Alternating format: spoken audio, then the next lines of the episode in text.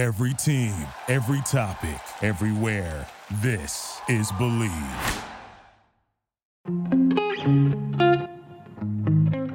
All right, hey everybody, welcome back to the podcast. Today we have Evan Heffernan. He's a longtime friend. Uh, we grew up sailing with him, uh, learned to kite with him, and now he is on to a full kite Olympic campaign. Uh, this is also our first in person podcast, so the quality might be a little different. Hopefully, we can do a bunch more of these in the future because they're a lot more fun for us and everyone else. But without further ado, here is Evan Heffernan. We are live. um, all right, everybody, welcome to the podcast. We have Evan Heffernan here. This is our first in person podcast. So, welcome, Evan. Thank you. Thanks for having me. Yeah, thanks for coming all the way out to the valley. yeah, I did a little. How was your foil surf sesh before this? Oh, it was nice. I didn't really gotten in the water in in a little while, so it was good to get in the water in a different way and kind of I don't know How does surf some waves. how does foil surfing compare to race kiting? Um, I don't know. I think in some ways it's probably pretty similar in like the sense of foiling and what you're doing with your feet and all that, but in the grand scheme of things, it's a lot different in the sense of like I don't know. You're a lot more connected to the ocean and kind of just hanging out there, and it's a lot more pleasurable and and I don't know, not stressful. Yeah. You're more out there for fun, and and kiting for me is a lot more focused. Yeah, I definitely noticed that coming from the campaign. Um, yeah, definitely coming from the campaign is uh, I don't know the the free free surf and free sailing is definitely more fun and enjoyable. I think we've talked about talked about that with Luke and Anna. Just I don't know. There's something fun about being at the peak and enjoying it, but then also But now you got to work to the, towards that minute pump challenge. So the pressure's back on. Yeah, different pressures though. I think I don't know. I think it's definitely definitely fun to have the have the surfing and the the free time in the water and and the more focused stuff is is definitely rewarding when it when it comes together. But Yeah, definitely more rewarding and like there's definitely like an addiction to that competitive thing, but it's kind of I feel like it's good to have a balance. yeah, for sure. I think that's something that probably didn't do well in the last year or so. I think I was very focused on just kiting, and I think the the balance is where the happiness to it all comes, and just focusing on getting quality practice time on the water and and kind of focusing on one water sport can take that away. So it's definitely definitely nice to hop in and get some free time. Yeah, so I mean like you just came back from the worlds, right? So kind of looking towards like your next maybe year or I don't know how you like break up your training, but like are you going to approach things a lot differently or are you going to um, kind of keep the same mindset or how what does your training look like right now? Yeah, I mean, I think the I think the mindset is still the same. Um, I think you know it's it's all about a lot of time on the water and and doing everything you can to make that as productive as possible. Whether it's the fitness and weight and all the variables to the competition side, but I definitely think you know stepping away from that, I think there will definitely be a bigger focus on on having a balance of of both. Um, not necessarily having the total focus on on one thing, but being able to to go surfing or go paragliding or whatever it is to to get a little bit of knowledge about the foil or about the sail and and bring that back a little bit to to the competitive side and the practice side. Yeah. Um, I mean, this is your. So you just came back from the World Championships, and you hadn't done a major regatta for Two years, so like to to the date. wow. Yeah. Um, yeah. So like now is a good time to kind of reevaluate your training, right? Yeah, for sure. So to to get back to how I break it down, I think you know my my training has really been broken down into each month um, just from like a budgeting standpoint of how much can I focus on time on the water versus how much do I need to be working or focusing on something else. Um, so I think that's still where it's at, but definitely getting closer to being able to focus full time on on the athletic side of it and and get away from work. Um, but yeah, I think for right now the the focus is on having fun and and putting weight on and working out a lot and getting a lot more physically competitive. Um, I think there's big gains to be made there for for me at least. What is the the weight thing? Yeah, um, I think the the heavier you are, the more you can hold your your kite in the racing scene, um, and that equates to a little bit more comfort at the high end. Um, and yeah, I think the that I'm pretty light relative to the rest of the fleet, but also riding similar gear. So I think you know I either I need to be set up on on different gear or kind of be closer to 195 in terms of weight. So like kind of so you've kind of been around other campaigns I feel like uh, like a lot of your life like kind of had friends in like 49er campaigns and Nacra campaigns kind of what have you kind of learned from those that you're kind of taking into your campaign? Like what kind of advantage do you have from seeing those other styles? Um, I think there's probably a lot that I've absorbed that also I probably don't necessarily know. Yeah. um, I think you know I think the people at least in the U.S. talk about campaigning as this kind of untangible thing. They're, it's like this, oh, it's really hard to do, and blah blah blah. Versus kind of just understanding the simpler side of it, like what you need to do and and how to get there. Um, I think for me, by watching other campaigns, I know what a good learning culture looks like, and I know what a good team looks like. Um, and I think that's kind of the biggest takeaways from those those campaigns. Um, and it's nice to have those contacts to be able to ask questions and learn about fundraising and all that. But I think in the grand scheme of it, things it's it's the learning culture and, and making making an environment that's gonna be productive as possible. Yeah, I feel like on the technical side, like kiting is such like uncharted waters right now that it's like hard to take too much from other people's campaigns. But kind of jumping back to the worlds a little bit, like how how do you think worlds went? Like what did you learn? how uh, what is your kind of takeaways from it, or tell us about it a little bit.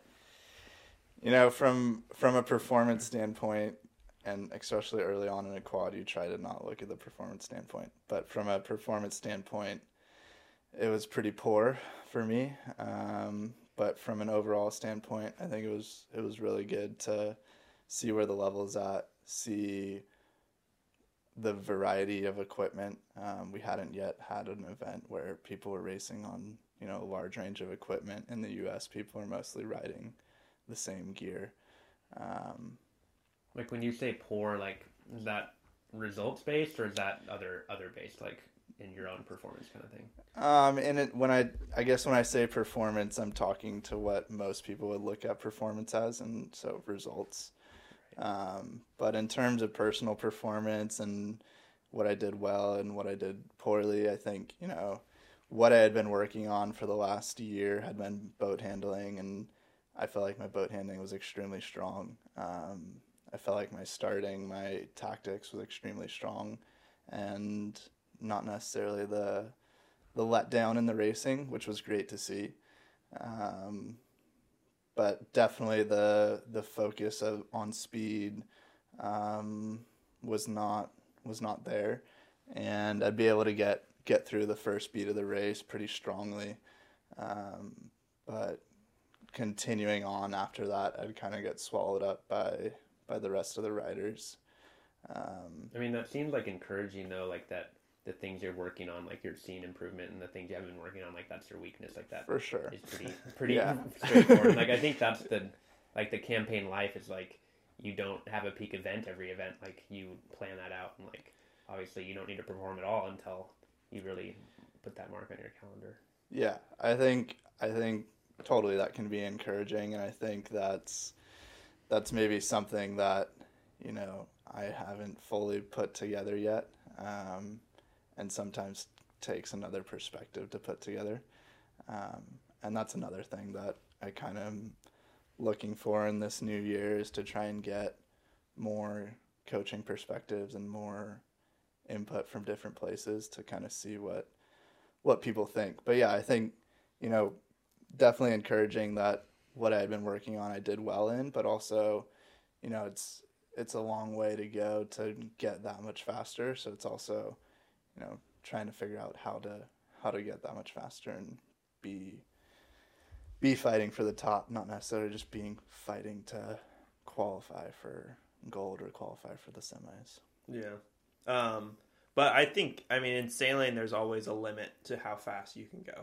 You know, so is with the Olympic year all being uh, frozen for four years, right? Like there should be a limit to how fast everything can go, right? So, in theory, you should be able to catch up. yeah, speed. for sure. I think, I think the fast people are are going to be plateauing here shortly, and and people are definitely going to catch up. Um, yeah. And you know, I think one of the reasons you don't focus on speed early on is that other people are going to figure it out for you and let that be an advantage for you while you're focusing on the smaller details of of the foundational stuff that might be harder to pick up later on once you have habits in place. Yeah. I feel like the learning curve is definitely like leveling off at kind of your level of kiting and like that I feel like that that could be frustrating, but maybe I feel like if anyone I feel like you've always kind of been a person that is like breaks everything down and like looks at it individually and like is kind of good at learning things. So I feel like it's definitely might get harder now, but uh, it's definitely like part of your strengths. I feel like we've always kind of to to throw it back a little bit. Like we've always kind of been like learning things at the same time. Yeah. Um, and like looking through like growing up in Santa Barbara and like learning how to kite at the same time and like we were talking today like our most viewed like YouTube videos like you learn how to like surf, surf pump or like pump dock pump fail, or whatever you call fail, it. fail, fail, So fail. I feel like that's been like an example where like the learning curve is like super steep, and then now you're like, oh, like I've got to spend six months and make like a tiny improvement. So Yeah. So to to go back to that a little bit, I think, you know, right before Worlds was was when I switched my focus to to speed, and right before that, for sure, my my boat handling learning curve was like noticeably in practice. With you know, your practices just get it feels worse and worse because you know you're not getting that much out of it. Um, and you start to work on kind of more random boat handling, um, random kind of rounding the mark, weird moves that you wouldn't necessarily do all the time, but something to keep the learning curve steep. But yeah, I mean, right before Worlds, I, I switched the focus to to speed, and, and that was definitely really refreshing in terms of on the water practice. Um, it's a completely different kind of outlook on, on what you're doing and a lot more of experimenting. So I'm definitely looking forward to kind of that new learning curve and and what that might have entail in terms of equipment and, and testing and all that. Yeah. So you mentioned the the like learning culture and how do you think like I mean the the the US sailing team or like pretty much around the world everyone's developing kite programs. Like how do you think the US sailing is kind of doing and is there a good learning culture and campaign culture because I mean for a lot of kiters they come from like for example, I mean, Kai Calder's a really good kiter, but he doesn't come from a sailing background. Like his dad's really good, but he came from, I think he came from freestyle, and then it was like, oh, kiting's cool. I'm gonna learn to kite. You know, so I feel like kiting. There's a lot of different backgrounds that come in, but like, how does that kind of factor in like a learning environment?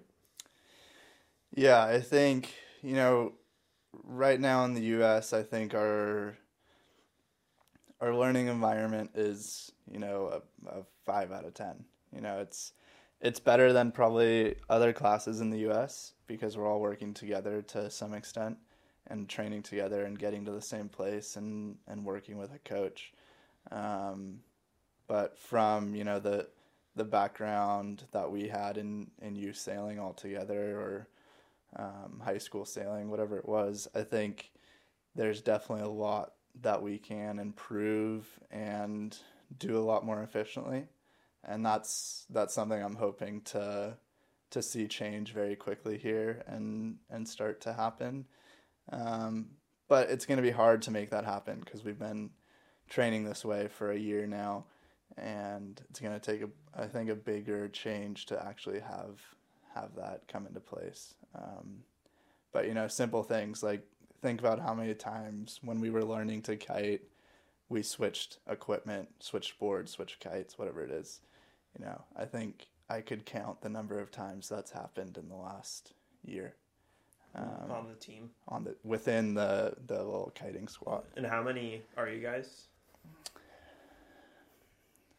There's there's probably around 15 that kind of bounce in and out and there's probably five or six kind of core people that are always there um, but definitely definitely a good group and a lot of people come from different backgrounds which i think we could leverage a lot more um, use people for for what they're good at.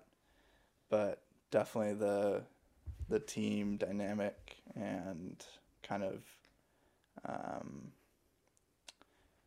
I don't know the ability to to make it every day on the water as productive as possible can definitely go up. What do you think like other countries are doing, or like have you looked at other countries at all? Like what?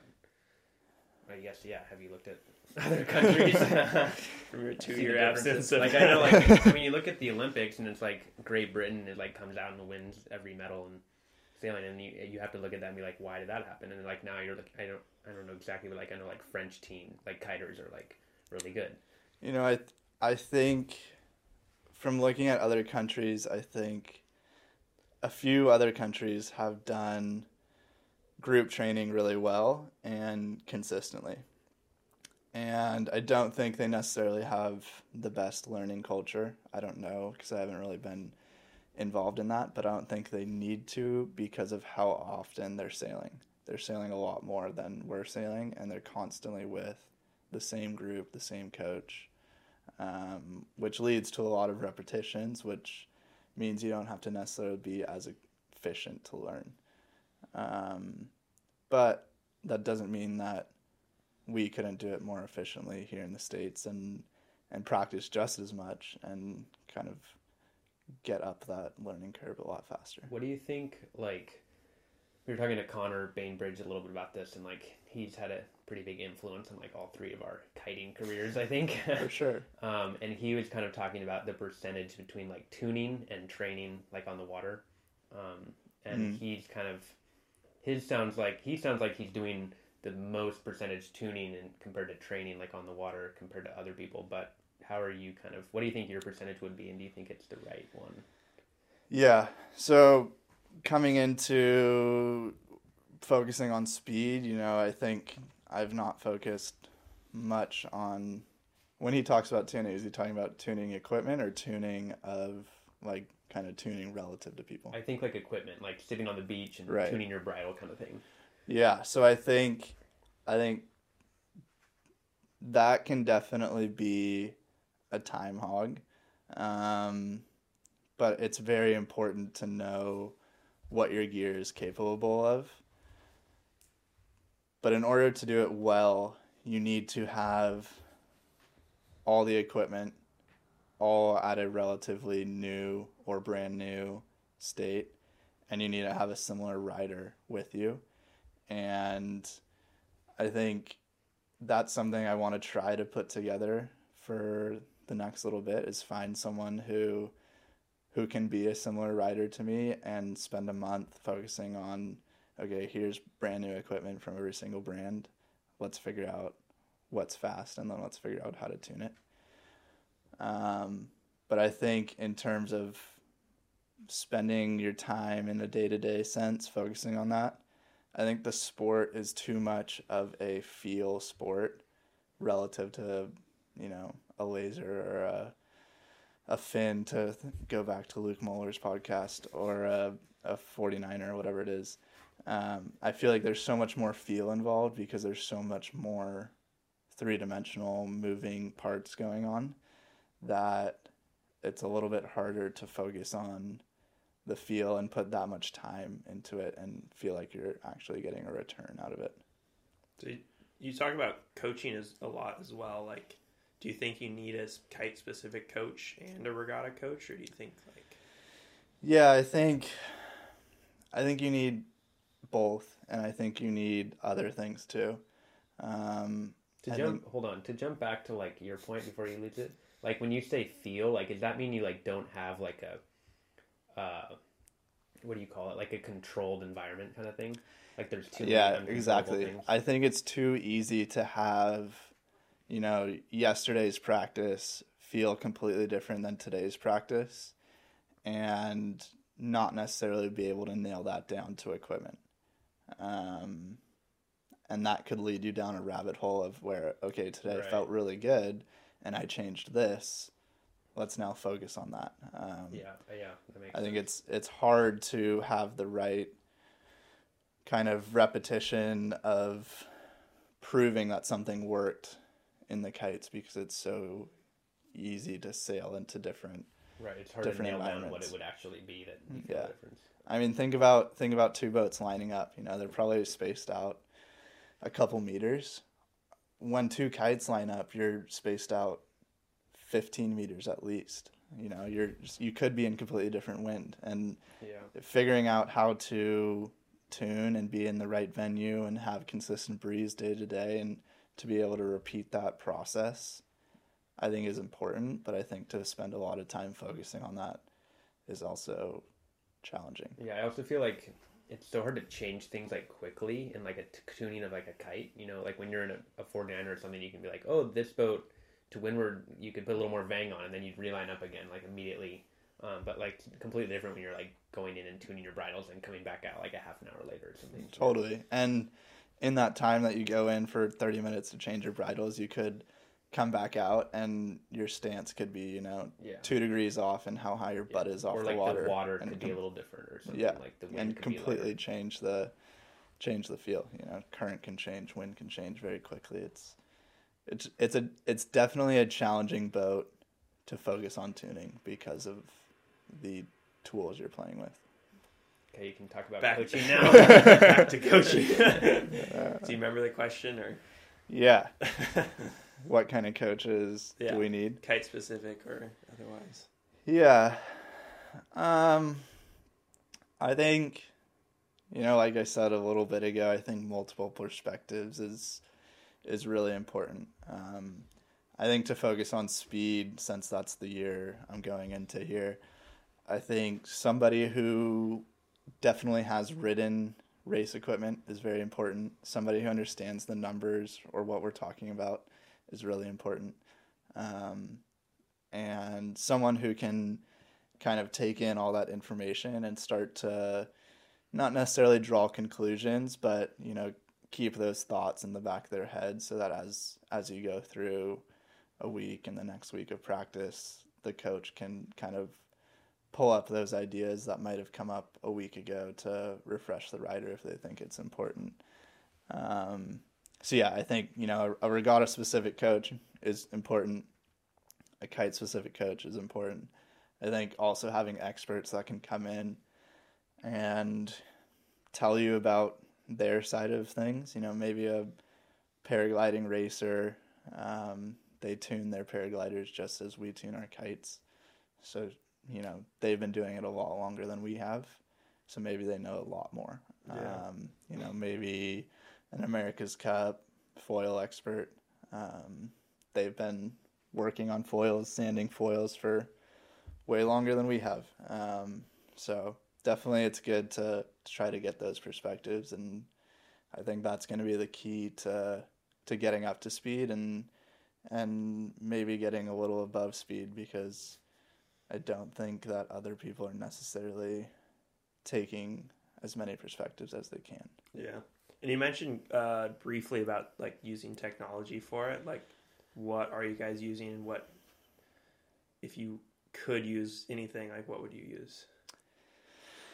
I think again with that stuff, I would I would want to refer to an expert. I would want to refer to you know a maxi program or a TP 52 program that has been doing it for a while to that really understands when they're in a good mode and, and how they record all that information to to get it correctly. Um, I think Vakaroses and, and Sailmons could be great devices for us because they're small and record a lot of data. Um, our board is moving in so many directions that the three dimensionality of it and the kind of gyroscopic data is going to be really important. Um, but yeah, I think I personally would like to refer to someone else. You Yeah. know, I think, I think, as the athlete, the more you can take other people's perspectives and and use what they've learned, the better off you're going to be, as opposed to trying to design your own systems Yeah, I, I definitely think that's that's um, very true, especially like in a campaign because like a lot of people come from youth sailing and they have coaches that are good, like day coaches, which I think, um, I think Willie McBride is like a really good day coach because he has so much information to give. Um, but I just like sometimes I think like I couldn't deal with Willie for an entire like four year quad because he just gives so much information. Where like uh, my 49er coach Mark Asquith doesn't give you a lot day to day, but like for four years, he like puts it together. So every day you're learning a little bit at a time. And I think like kind of what you're mentioning, like with technology, I think that could also be like you come in, you learn a bunch about technology for one day, and then you move on to the next thing. You know, Yeah, let them let them give you the process and then use it and use it over and over. Yeah. And let your your long term coach understand that process and take control of that process so you can focus on on your sailing. Um, I think to to talk about a little bit what you talked about with with Willie and who is it? Mark. Mark. oh, Mark, yeah. Um, I think part of that is also the psychology. You know, I think having a coach that understands the mental game, I think, is also really important. Um, and I think it's a part of the game that's pretty underestimated. right. Um, so having a coach that knows the right time to to say the right thing is super important. You know, it's saying you know don't tack there is is completely different than saying I don't know Right. negatives versus positives. The the mental cues can completely change the way you think. Yeah, and I'm sure that each of those coaches change depending on if they're coaching you for two days or for Exactly. four years. I also Yeah. feel like there's a huge difference between like practice coaching and like regatta coaching. Um, and I feel like someone that can, I think what the approach you're having that you're like not going to take one person to do every job. Like the the more you can like delegate jobs, like the more bet like the better information you can get, which seems pretty smart. Yeah, and I mean this is the ideal situation, Yeah. and it's hard to do that. Um, I think the fundraising side of things and and being in a place where you can get those different perspectives is is a whole nother ball game. Yeah. But I think it's good to know what you want, so that when you know someone comes along and does ask, "Hey, how can I, how can I change this?" or "How could we change our coaching program?" You're you're prepared with the right the Yeah. right I also feel like just the way, like, if you're thinking about this stuff, then when you do have a day with one person, then like the way that you use them too can like change a lot. You know, um, you can't just like wait and like be like, oh, coach me for a day. You know, like the way that the way that you kind of use those people are matters a lot. I think. yeah.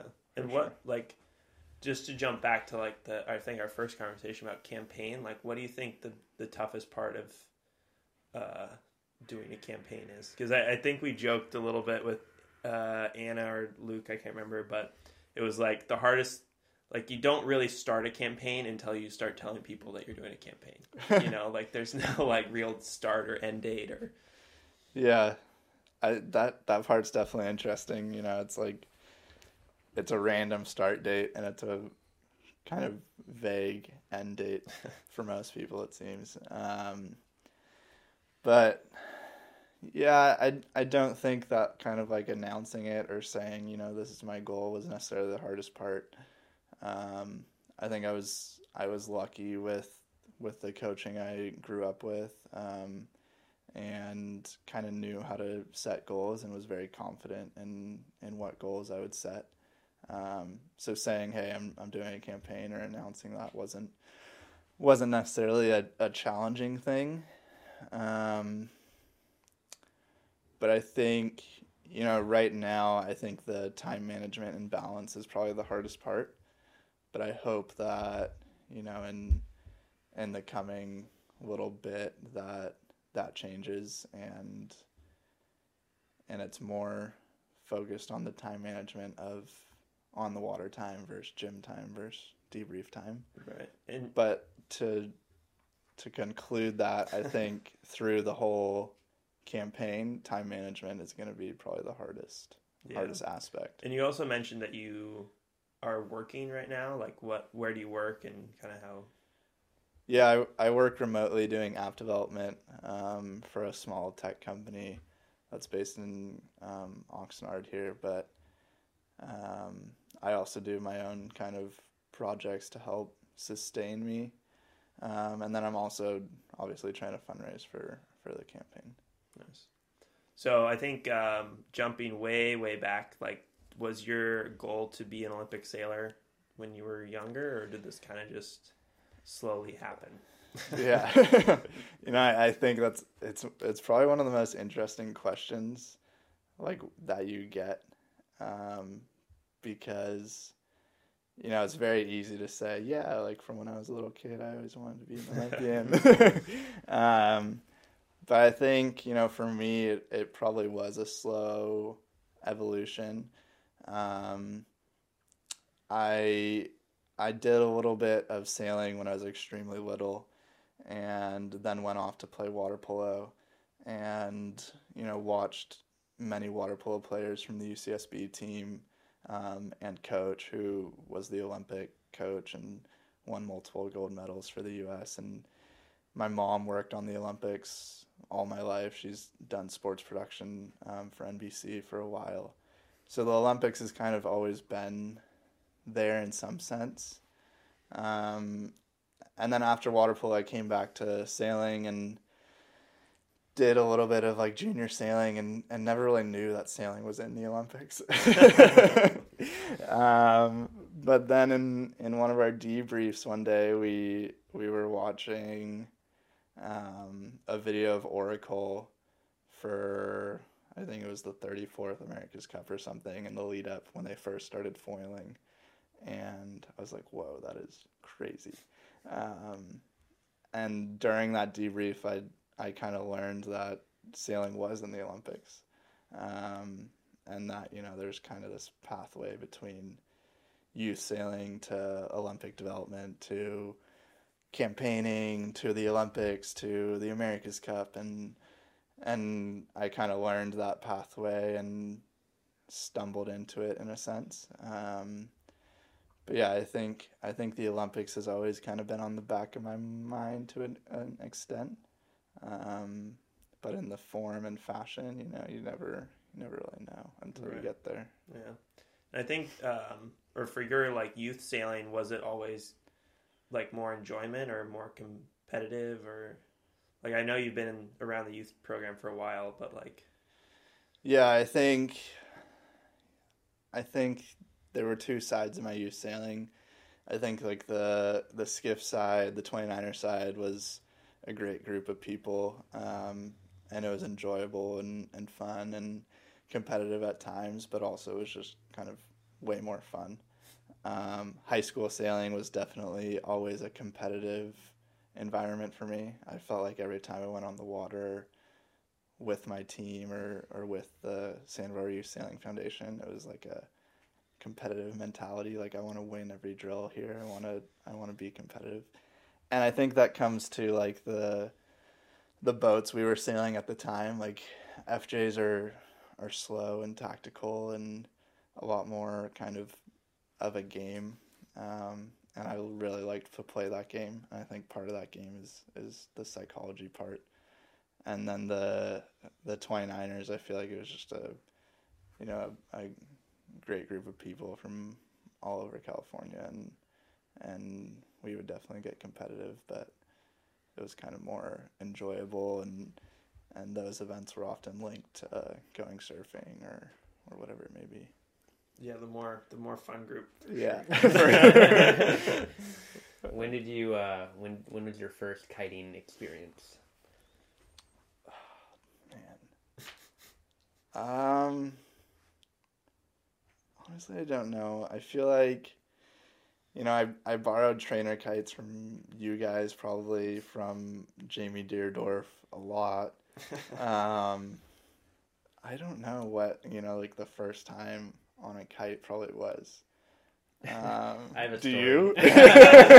No. Yeah, fill I me mean, in. I, I think I was probably there your first time. Maybe I no, think I, think, I think for sure you guys were there, or you guys you- heard about it. I think you. Uh, I think you actually went kiting before, like we were, we like hung out with you a bunch. But and then then you like kind of took a break because I remember you like foiled way before us, Yeah, and then you like and then we got into foiling and you like didn't foil at all, and then you like got into after. But I have a I remember like after you were when you were kind of like learning how to kite. We were I remember you would like drive to Ojai and like pick me up before I had a driver's license, and we we went to like Ventura Point, yeah, and I remember like we, I think we had two kites at that time or something, or we'd like trade off or something. I remember you like crash your kite on the beach, and we're like driving on the beach and stuff.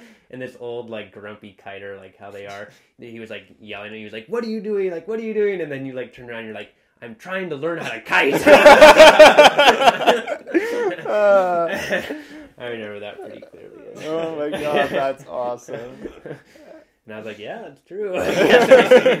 What does it look like I'm doing? Yeah, I you've think that's awesome. Um, I think that's so interesting because I think there's definitely within the kiting community like two groups of of people. There's like the people that are there that are really helpful and enjoying it, want to make sure everybody's safe, of course, but like you know, like trying to help as much as possible. And then there's there's always the grumpy random person, you know, and I guess that's in whatever you do, but that's hilarious. That's a great Yeah. story. No, I mean, I think the the learning to kite process is like such a long process, and like it's hard to like nail down a time. Like, oh, this is the day I learned how to kite. It's Yeah. Like, no, it's like years of like this is like I mean, like being at the gorge when we were like learning how to foil and like all that stuff. There's like so much. But, Totally. Yeah. Yeah, that was actually I think like uh, I think however many years it was, but it was today. I got like a Snapchat memory. No way. Yeah, At the gorge? yeah, of you like riding that the uh, old green and white comet board and like some Moses foil and like Yeah, with your 10 Two- meter. yeah, with the little two two peg. Yeah. I think I think the coolest thing about all of that is like you know, you look back at all these photos and again, the amount of like gear that was not mine that I was riding Yeah. or whatever it is, like that's kind of the the learning aspect and the learning dynamic or cul- culture, I guess is the right word, um, that you need in order to to excel at anything. Yeah. And I think you know we definitely had that early on, um, and that's something that definitely want to get back in the Olympic side of things. yeah, that community in Santa Barbara is like so like tight and.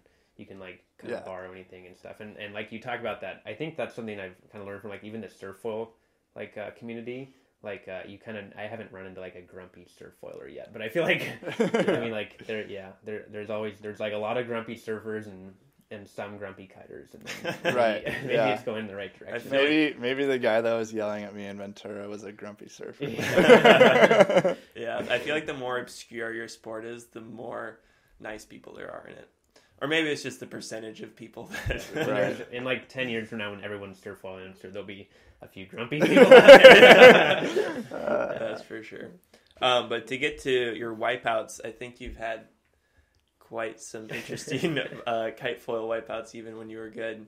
Do you have any? I have a couple that. yeah, tell me. Well, just your uh, Favorite wipeout? the Arhus launch one, Oh my gosh. And then remember this. I your You don't remember this? The French coach. What's her name? I just remember Um, Nico like breaking his hip right before I had to go out, and I was That's all I Nico. Landauer, yeah. yeah. Yeah. that, was the scary. s- sketchiest launch. Yeah. So right after that, I think, or a, a few races after that, um, I came off the line. I think I basically was like winning the boat. I remember now. Yeah. and it was windy. Um, and I mean, we were new. It was my first event, And I mean, I, I had a really good acceleration. I dropped my kite quickly, and and when you drop your kite quickly, it's pretty powerful. And I remember sailing into a puff, and I had Nico Parlier right below me, and like at the time he was the god of of kite foiling. you know, he had won multiple back to back world championships, probably won that world championships too. Um, I don't know, but anyway, sail into this puff and just start getting pulled off my line. And if you've ever been pulled off your line, you know how terrible a feeling it is. You're just like pushing as hard as you can to try and keep your angle and slowly just get dragged away, lower and lower and more and more powered up. And I'm basically getting dragged right into Nico. Um, so instead of just body slamming him, I I put my kite up, and in the process of putting my kite up, I just get launched like I don't know, 15, 20 meters in the air. And there's this video of the entire fleet going upwind, and then all of a sudden there's just a, a guy flying above the Yeah, entire definitely fleet. meters, not feet. Huh? Yeah. yeah, Yeah, but I remember from that. I, don't- I don't think I saw. I don't. I was probably like in a different fleet or a different set or something. But maybe I was in. I don't. I don't know. But uh, later that day, when we were at like the uh, the lounge area for like the U.S. like Olympic team, and like all the other sailors were there, like all the other classes, and uh, they somebody pulled up the video. I forget. yeah. what was. Dane pulled it up, Dane- plugged it into, plugged it into we- the We TV. airdropped it to the screen or whatever, airplaned it to the screen, and and watched it. It was pretty funny. yeah. They loved it. Yeah.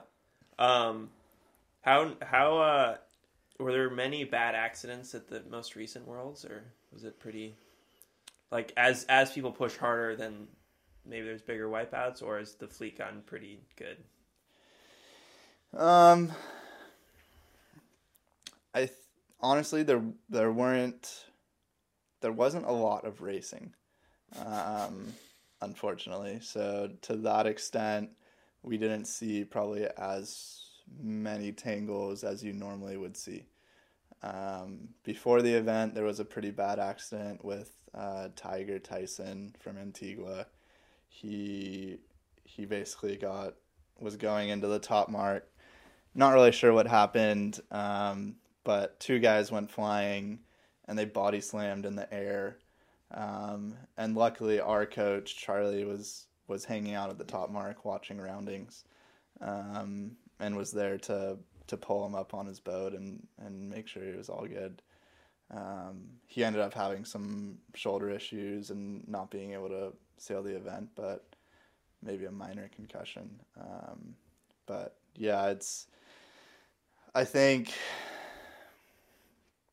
I think it'll be interesting to see what happens over the next little bit. You know, I think there's a lot of footage of, of European events where people are there's like ten guys sending it on a on a port tack start and cause a huge pile up and they all get away with it um, because of the the way the rules are written on on tangles and redress. But I think I don't know. Hopefully, it as people get better, it gets less and less. But also, as people get better, it's gonna get tighter and tighter at, at every single mark. So Do you think there's a we'll see. a big like edge that you have from not being scared or like do you ever get scared and realize like you have to you like slow down or something because even when you're just kiting by yourself like the speeds that you're going downwind are like enough to make you think about it at least Yeah, I don't know who said this. It might have been one of you guys, but We can take credit. you don't know what I've said yet. um, when you're going full speed downwind, you know you're going what I don't know, call it 30 knots. You go 31, meh, it's not that big of a difference. You go 32 to 31, okay, whatever. so I think for some extent, you know, the mentality is like, you know, you push a little bit harder, you're only going a little bit faster. Your crash isn't going to be that much worse. Um, which you think about it and, all right, maybe that's not true. but I think in terms of racing, um, I think one skill I have that probably comes from high school sailing is seeing something that's going to go wrong pretty early on before anything happens or anything looks like it's going to happen to most people. Um, and that's kind of when you can back off and, and find your e- exit strategy. Like jumping over Nico. Uh, maybe not so much Yeah, in that maybe sense, that's the, maybe but that was the best option. Yeah, but- no, yeah, I know, totally. I think I I always think of it as like, all right, you're you're going 80 miles an hour on a on a highway, um, and you know you always want to have your exit. If you're in the left lane, you know you have less exits than if you're in the center lane, um, or whatever it may be. But I think as as you're going around the race course, you're you're definitely aware of where people are, and and you know if the guy right in front of you messes up, you know kind of where your escape is. And that's literally a, a quote from probably one of the first films you guys made of of kiting, where I'm saying, Oh, you know, you're you're trusting the guy that's right in front of you, and you're trusting the guy that's that's rounding we'll have to put right behind you, because if you mess up, Right. they're the ones that's deciding whether you get run over. That is a direct quote. Thin blue line, look it up. we'll uh, put the link and then Link in the show note description. we'll have to put the wipeout video uh, Yeah. up there. so Oh yeah, would be and that one for sure. Cool. Well, I think we are out of time here. Um, where can people follow your campaign? Yeah, um, all my campaign information is at evanheffernan.com. Um, you can also follow me on Instagram, evanheffernan26, and it's all linked there as well. Those are probably the easiest easiest routes for sure. Cool. Yeah, go get some EHEF swag. yeah, for sure. I got your guys' Good. hoodies. That's good. Sounds good. Yeah. Cool. thank well, you thank guys you. for having me. yeah, Yeah. of course. Thanks, Evan. Cheers. Thank you for listening to Bleav. You can show support to your host by subscribing to the show and giving us a five star rating on your preferred platform. Check us out at Bleav.com and search for B L E A V on YouTube.